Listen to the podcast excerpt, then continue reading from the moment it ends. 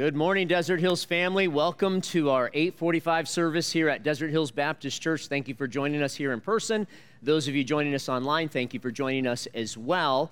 Uh, the Lord gave us a wonderful Sunday last Sunday. Lots of people uh, were able to come and be a part of the services. Lots of people were involved in it and serving. Lots of people gave, and it was just a wonderful day. And nothing eh, of that sort would have been possible without you. And so we're grateful for you.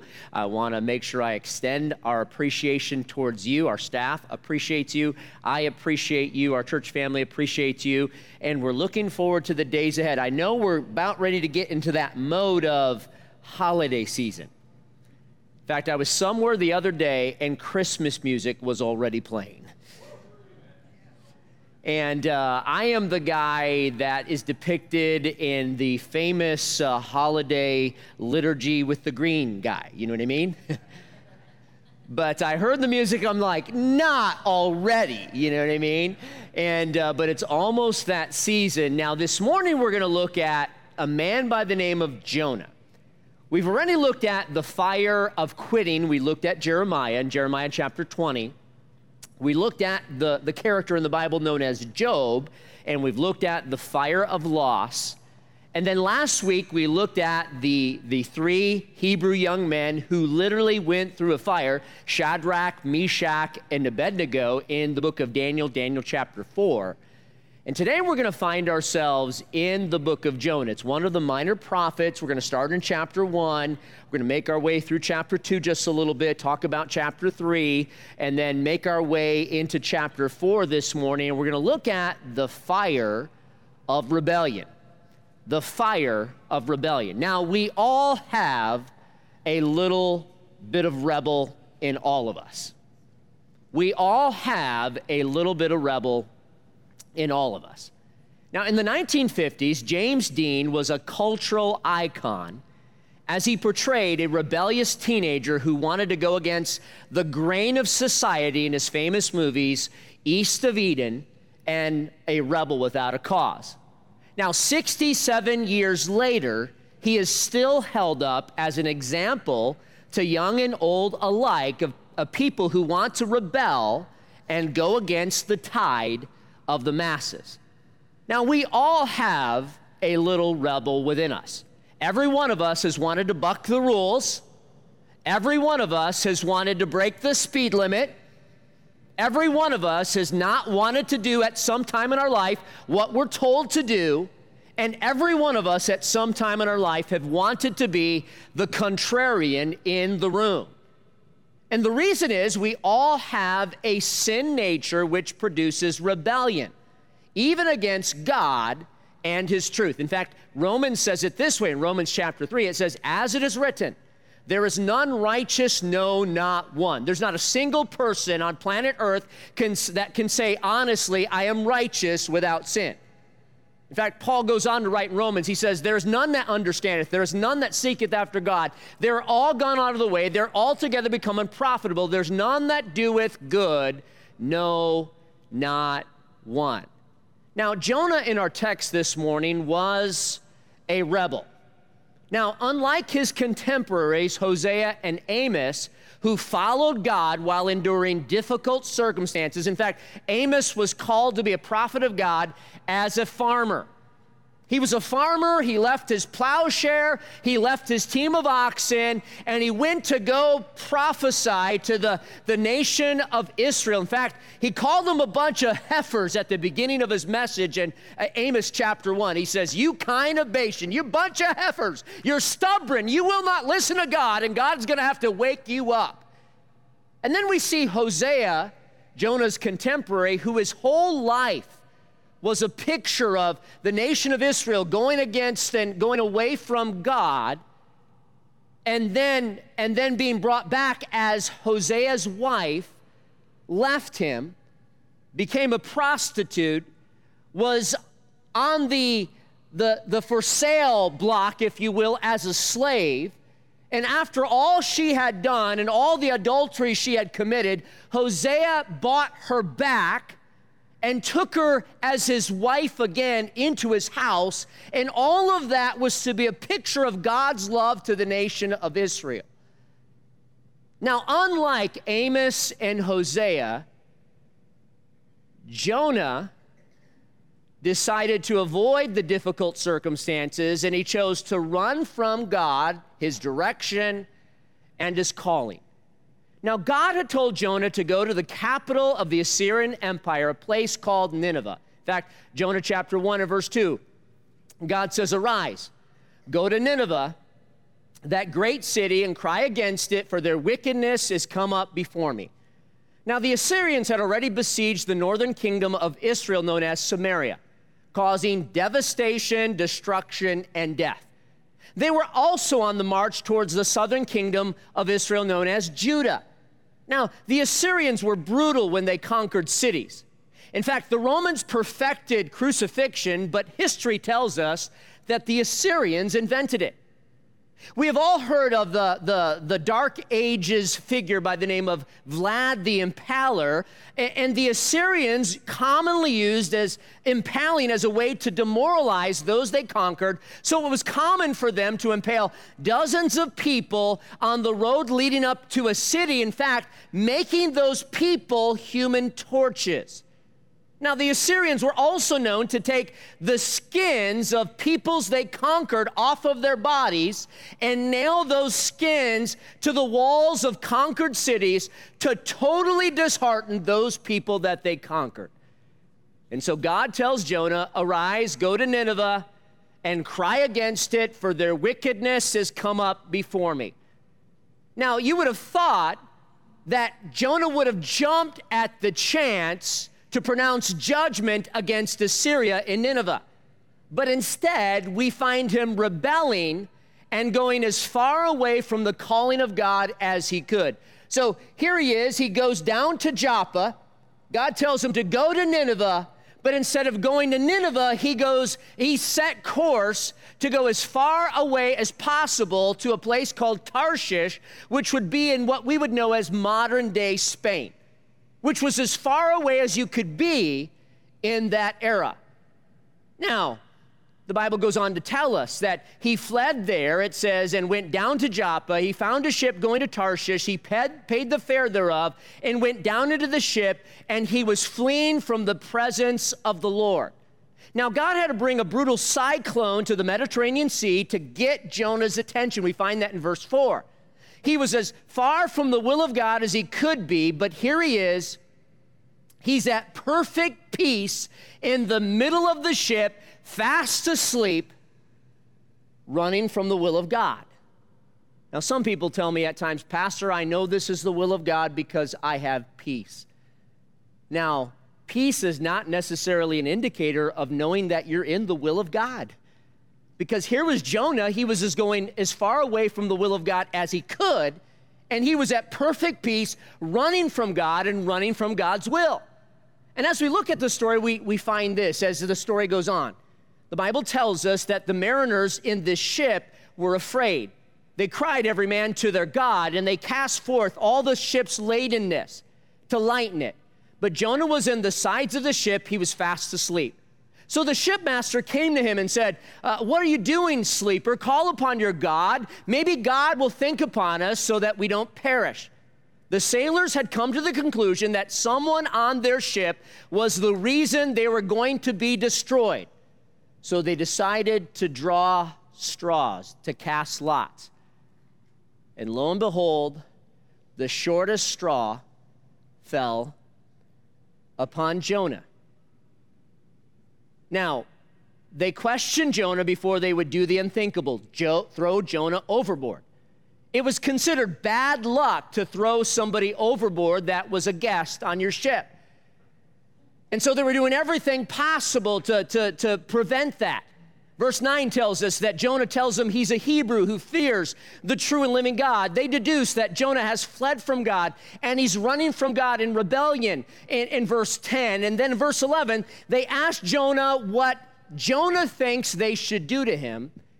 And then Jonah tells him, verse 12, that he thinks they should throw him into the sea because he would rather die than obey and follow God. He would rather die in rebellion than live in peace fulfilling the will of God. And then in verse 13 and 14, the sailors try to row to land rather than to throw Jonah overboard, crying unto God as they do, because they really don't want to throw Jonah over the ship. And then verse 15, they finally take Jonah, they throw him into the sea, and the moment they throw him into the sea, the sea begins to be calm. Now, verse 16 tells us they're so moved by the awesomeness and the power of God, in spite of Jonah's disobedience, that they give praise to God and offer sacrifices and make vows glorifying God. God even used a rebellious prophet to witness to people who didn't know himself. And then the Bible tells us that God had prepared a great fish to swallow Jonah whole where he would spend, in verse 17, three days and three nights in the said fish's belly. Now, in chapter 2, we find Jonah praying unto God, admitting his rebellion, understanding his wrongdoing, and asking God for deliverance. And the Bible tells us that at the end of three days and three nights, the Bible says, And the Lord spake unto the fish, and it vomited out Jonah upon dry ground. And then God gives Jonah another opportunity to follow him. Okay, you didn't want to follow me the first time, Jonah? Let me let you get swallowed by a fish and spend three days and three nights in the belly of a fish. He gets out, he spit it out, spit out on dry ground, and then the Bible says the word of the Lord came unto Jonah a second time. Arise, go to Nineveh, that great city, and preach unto it the preaching that I bid thee. So Jonah arose and went unto Nineveh, and according to the word of the Lord, now Nineveh was an exceeding great city of three days' journey. And notice what the Bible says in verse 4 and Jonah began to enter into the city in a day's journey. In other words, a journey that should have taken three days only took one. Spending time in the belly of a fish was a little bit of motivation for Jonah. and he cried. Here's his message, here's his sermon. Yet 40 days, and Nineveh shall be overthrown. That's his whole sermon. Now, I know some of you are thinking, I wish that was your whole sermon, Pastor. that was it 40 days, and Nineveh shall be overthrown. And then something amazing happens.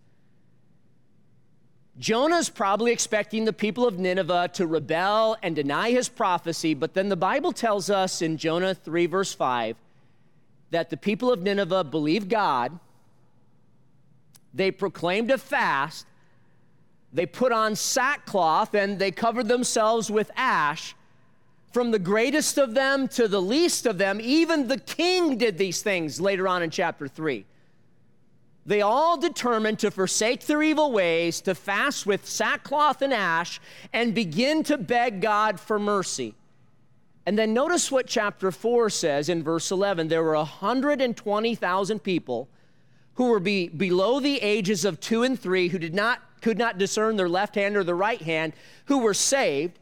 And most scholars estimate that there were somewhere between 500,000 and 1 million people in Nineveh who repented and were delivered from God's wrath and God's judgment and also received salvation.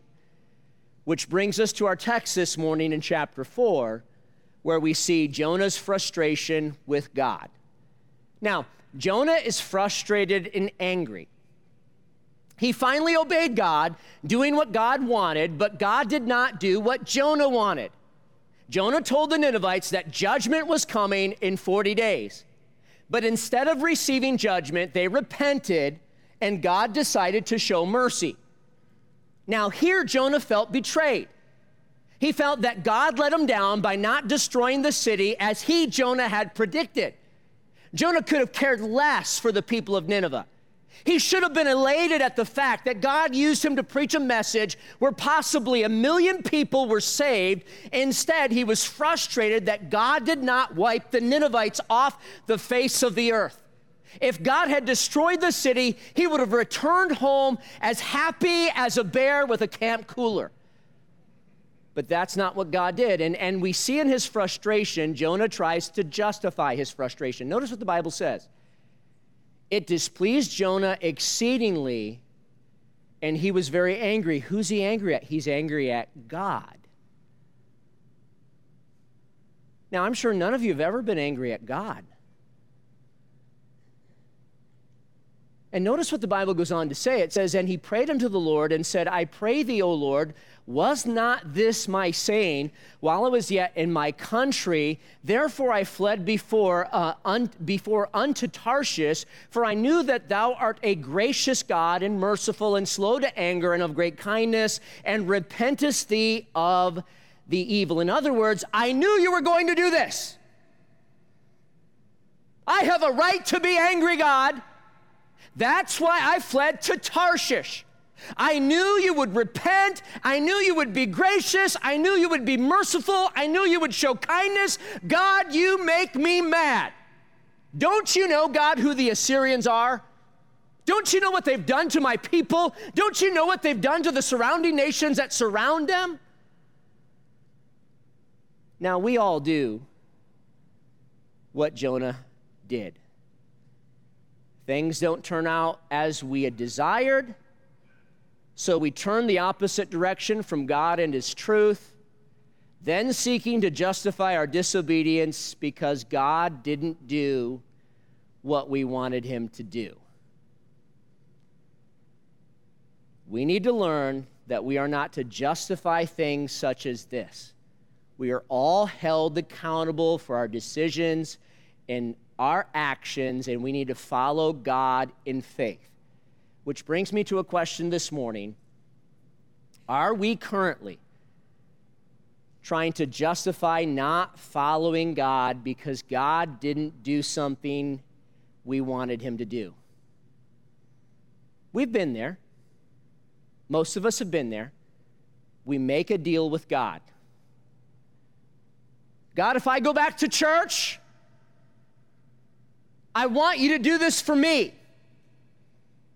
And God doesn't do what we made a deal with Him for because we, in a sense, are commanding God to do something that God never intended to do. And then we seek to justify why we've gone away from God or why we've done some actions that uh, displease God because God didn't do what we desired for Him to do. Let me ask you this morning are you angry and frustrated with God because you did not get your way with God in something. Now, in Jonah's frustration, we see Jonah also attacks the character of God. Notice verse 2. Jonah says, For I knew that thou art a gracious God, merciful, slow to anger, and of great kindness, and repentest thee of the evil. Now, when Jonah says those words to God, he's not paying God a compliment, he's attacking God. I knew you were going to do this. God, you're gracious and you're merciful and you show kindness, and these people don't deserve any of it. Now, said Jonah, is this not what you said? And if it's what you said, why did you send me to Nineveh with a message that you never intended to fulfill? If it's not true, then I, Jonah, am the consistent one, and you are the wrong one because you didn't do what you said you were going to do, God. You should have never delivered the evil, terrible, no good Assyrians. God, what do you think you're doing? Because God did not judge the Assyrians, Jonah tries to use that against God. He tries to attack the fact that God has been gracious and merciful and slow to anger showing great kindness, not thinking twice that God had showed him all of these things by allowing him to come out of the belly of the great fish. And then, thirdly, in his frustration, we see Jonah decides if God doesn't do what he wants, he wants to die.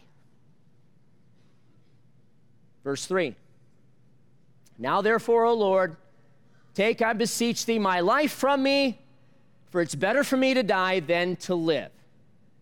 Now, it's hard to completely understand Jonah's death wish. When he had run from God and God caught up to him in the storm, he thought it would be better to die than to obey. He asked the sailors to throw him overboard. Now, having obeyed, he's still unhappy and says once more that he would rather die and just get it all over with. It's a warning to each of us that it's possible to obey God, but to do so with such a degree of unwillingness and frustration that, as far as we are concerned, the obedience is no better than disobedience. Jonah was frustrated to the point of death because God didn't do what Jonah wanted God to do. He set his expectations and God did not meet his expectations, so now he wanted to die. Now, someone well told me years ago that the expectation of nothing is the foundation of gratitude. In other words, if we expect nothing, anything on top of nothing is a bonus. And I think that's a good way to live. What causes us to be angry and frustrated at the reason why we think things should happen is because our expectations are too high. Now, notice what happens. Instead of God striking Jonah down in a bolt of lightning, instead of God opening up the earth to swallow him up, God wanted to teach Jonah something patiently. So God responds with a question to stir his conscience. In verse 4, then said the Lord, Doest thou well to be angry? In other words, are you sure you have a right to be angry with me, Jonah? And then we see some lessons that Jonah needed to learn. Now, Jonah needed to understand and learn to submit to the will of God. Notice what it says in verse 5. So Jonah went out of the city and sat on the east side of the city and there made him a booth. So he, he makes this makeshift lean to type tent structure, if you will, a little fort, and he sits under it to get some shade because he's waiting to see what is going to happen to the city. Now, Jonah could have found a grateful host in the city of Nineveh to give him lodging. After all, he had just given them a message which probably saved uh, 500,000 to a million souls, and any one of those Ninevites would have been happy to bring them into their home, to feed them with all kinds of food, to give them the best luxuries of their day. But Jonah wanted to go and pout outside of the city. He goes outside the city walls, he makes a lean lean to, a makeshift lean to, and sits and waits to see if God will change his mind and destroy the city. This is akin to a small child telling his parents, If you don't do what I want you to do, mom and dad, I'm going to hold my breath and pass out. That's what Jonah was trying to do.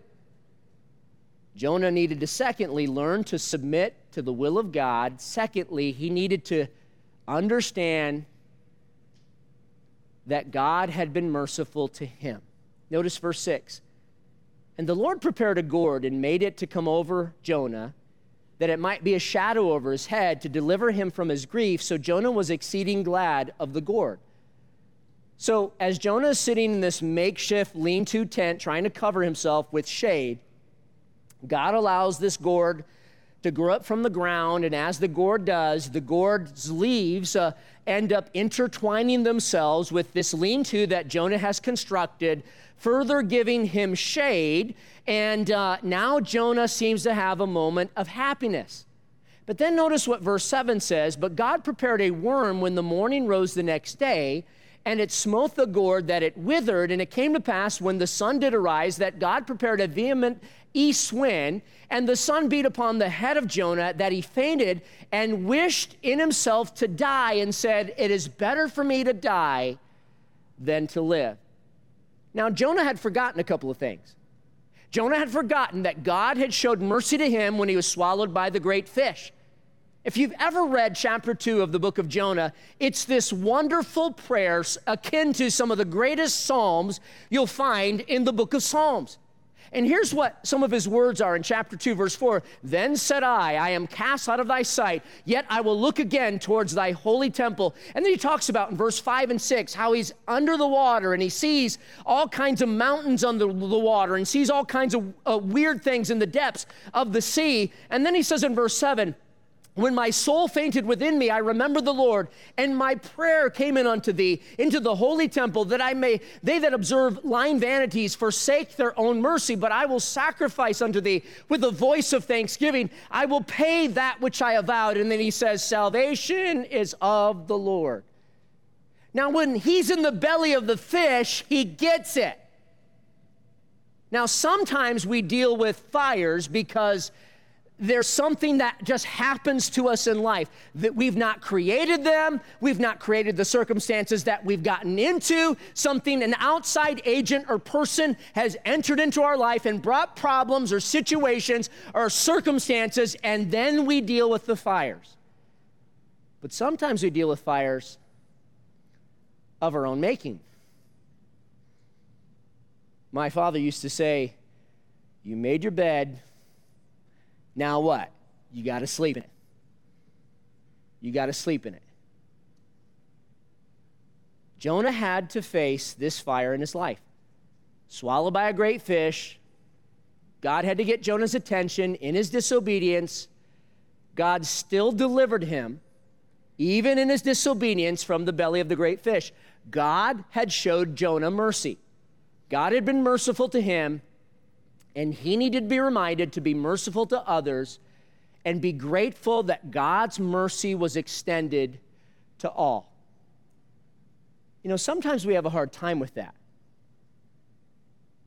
My first preaching gig when I was uh, a young person was the Saginaw County Jail. A man in our church by the name of Frank had asked me if uh, I wanted to go with him every other week to the Saginaw County Jail. They had a Bible study. They had one at six and one at seven, and uh, uh, every other week. And so uh, Frank had asked me to go. Now, today, in order to get in a place like that, you probably need DOJ uh, uh, fingerprints and, and you need to be on their database and things like that. But back in the day, I, I showed up with Frank. Uh, somebody said, uh, uh, sign your name here. And they buzzed me in through three doors. And then I got in and I was in. Nobody ever asked me my age. They didn't ask for any identification. They didn't ask for anything of the sort. They just buzzed me in a couple of times. And so I remember the, I didn't know what to expect. The room was probably about the size of half of this section, maybe a little bit more. And there was a camera, uh, one camera back at this corner of the room. There were cameras in the hall and things like that, but there was one camera. And there were tables, uh, round tables set up with chairs around them. And people would come in, and I'd get a list of everybody who'd come in. And Frank would uh, uh, preach one of those services, and I would lead music. And the other service, he would lead music, and I would preach. And, and Frank told me, he says, don't ever ask the guys what they've done. He said, also, um, you're not going to interact with them enough to be able to represent them or come alongside of them uh, in court because they're going to ask you. I thought, who would ask me to do that? I don't even know these people. They did it all the time.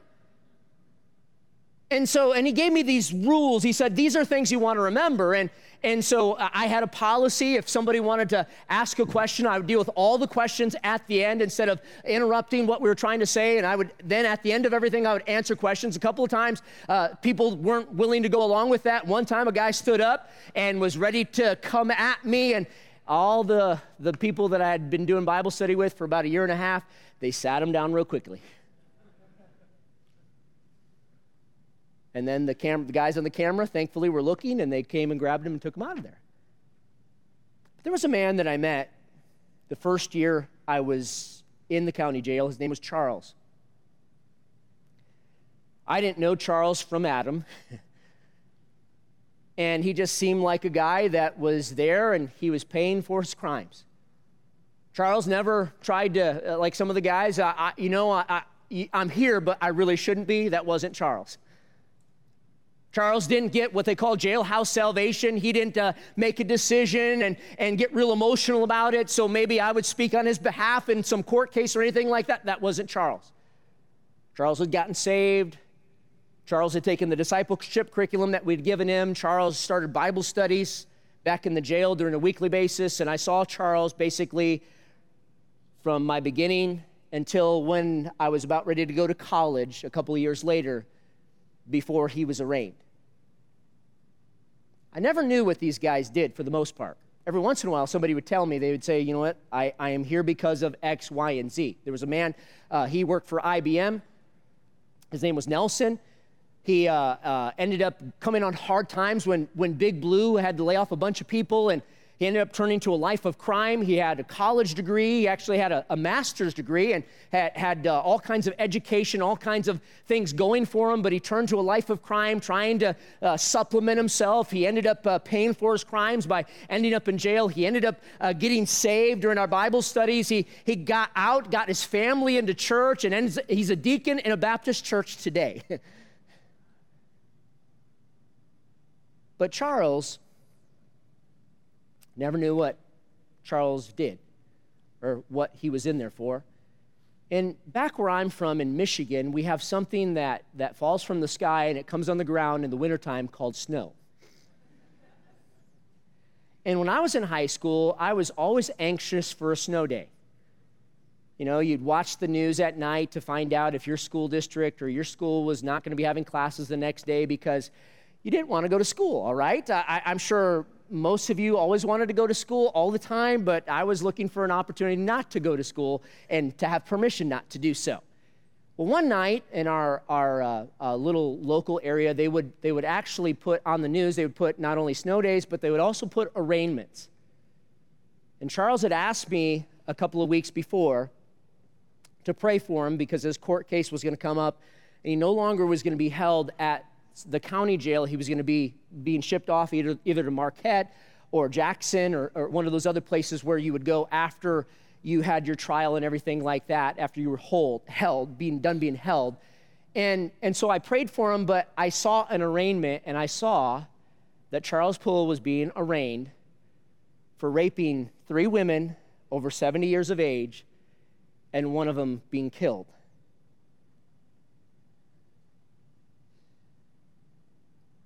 And there, at 11 something at night, I was angry.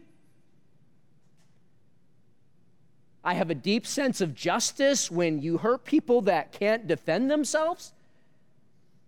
I have a deep sense of justice. And then at the same time, I had to understand and wrestle with the fact that God's mercy extends to all. That was Jonah. Wrestling with the fact that God's mercy had extended to all. We often find ourselves in Jonah's shoes, unwilling to extend mercy, although we have received mercy. In fact, Jonah had to learn something intently about God's mercy. He cared more about his temporary dwelling than he did thousands of people. In verse 7 and 8, we see a God that God prepared a worm uh, to, to wither the gourd and an east wind to knock it away. And, and Jonah was more concerned about losing his temporary dwelling than he was the lost people of Nineveh. He's sour about that. He, he's not sour about the fact that millions of people could die and go to hell, but he's sour about the fact that he no longer has shade. And we often find ourselves in Jonah's shoes. We are more concerned about the things that are temporary than we're concerned about the things that are eternal. That's why at times we don't serve God. That's why at times we don't give generously to His work. That's why at times we don't witness to our lost friends because we're more concerned about the things that will dissolve away than we are the things that will last. In fact, Paul said this to the Corinthians in 2 Corinthians chapter 4. He says, While we look not at the things which are seen, but at the things which are not seen. For the things which are seen are temporal, but the things which are seen, not seen, are eternal. Now, secondly, thirdly, another lesson Jonah had to learn Jonah did not know God as well as he thought he did. Verse 9, God asked him another question Are you sure you're right to be angry, Jonah? And he said, I am well to be angry, even unto death. Then said the Lord, Thou hast had pity on the gourd, for which thou hast not labored, neither madest it grow, which came up in a night and perished in a night. And should I not spare Nineveh, this great city, wherein are more than six score thousand persons that cannot discern between their right hand and their left, and also much cattle? Jonah not, could not conceive in his mind that God would have compassion on people that he hated so much. Jonah despised the Assyrians. He hated them with a passion. He hated what they represented. He hated their customs. He hated their cities. He hated their way of life. He wanted them all dead. Jonah was a bigot. He was a bigot. Are you? Are you?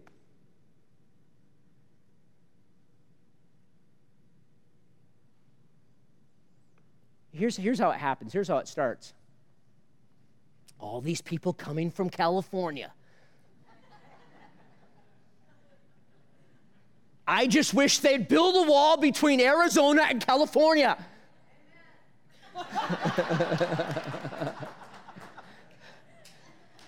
you said it, sister, not me.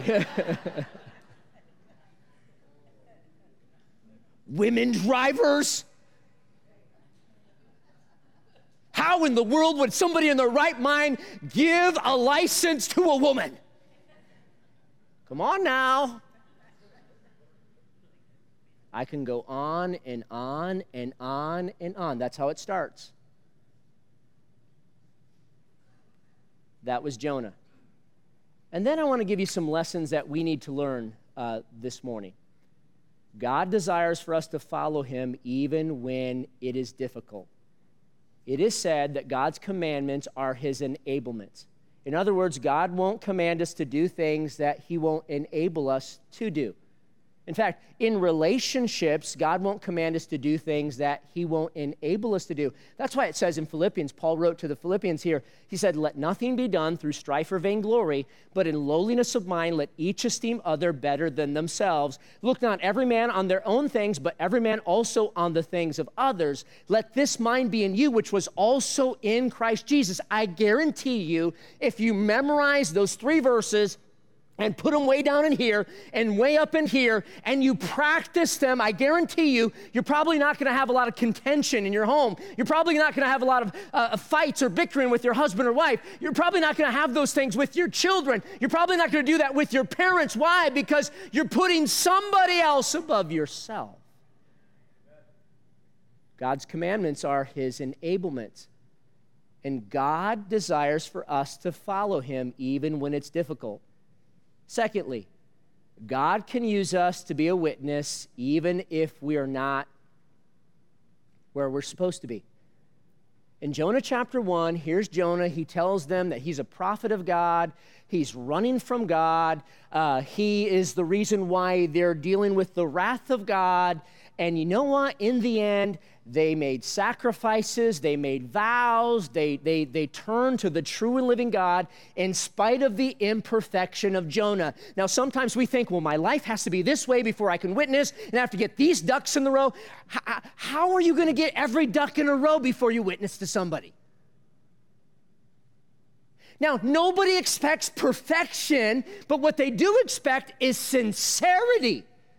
And the most important thing that we have is Jesus Christ. The Bible says we have this treasure in earthen vessels, that the excellency may be of God and not of ourselves, for we preach not ourselves, but Christ Jesus the Lord and ourselves, your servants for Jesus' sake. The most important thing we have is Jesus. And he deserves to be shared with everyone. Thirdly, God sometimes has to put us through the fire so that we'll finally follow him. Now, what is God going to need to do to get us to follow him? God would much rather respond in mercy than in judgment, but sometimes, as a loving father, he has to wake us up. Hebrews says, For the Lord, who the Lord loveth, he chasteneth, and scourgeth every son whom he receiveth.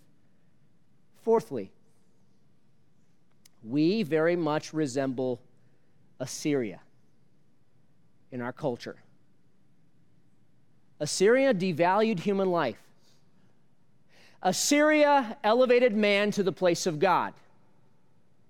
Assyria treated others in a degrading way.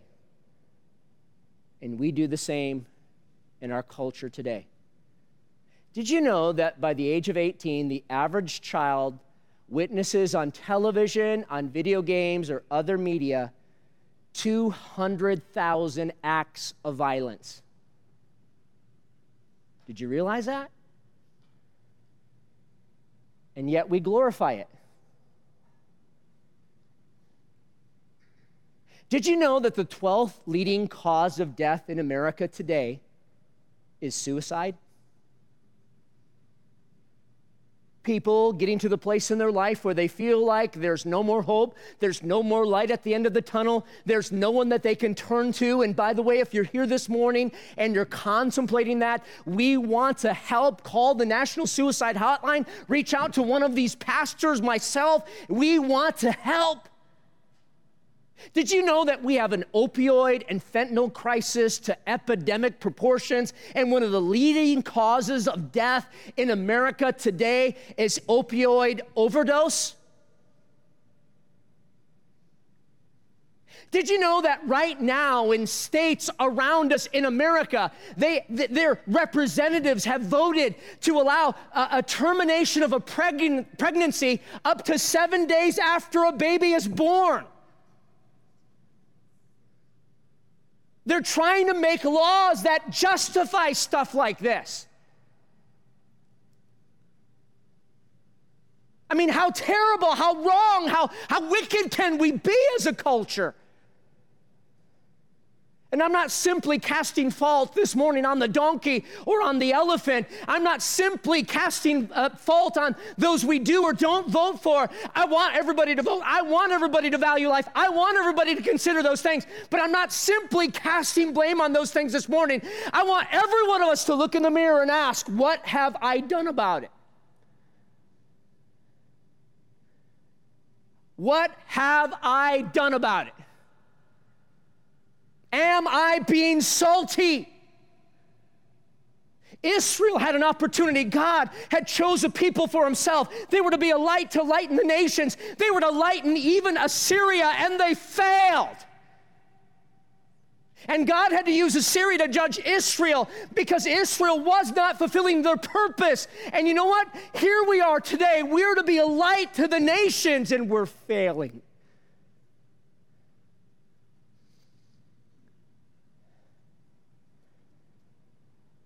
Lastly, God cares for everyone, and his mercy extends to all. The greatest need our country has right now is the gospel. God's mercy is extended to everyone. We're just a bunch of nobodies telling anybody about somebody who died for everybody. And we're no better than the person that's in lockup right now. We're no better than the person struggling in this room. There's level ground at the cross this morning, and we are all sinners needing a Savior. And we need to understand that God's mercy has extended to us, and it extends to all. And that's what Jonah teaches us. So I ask you this morning are you running from God? Are you running from God's calling? Are you running from God who wants to save you this morning? Have you found yourself in a fire that you have created for yourself? And do you understand that even in that fire that you may have created for yourself, God wants to pull you out of the belly of that fish?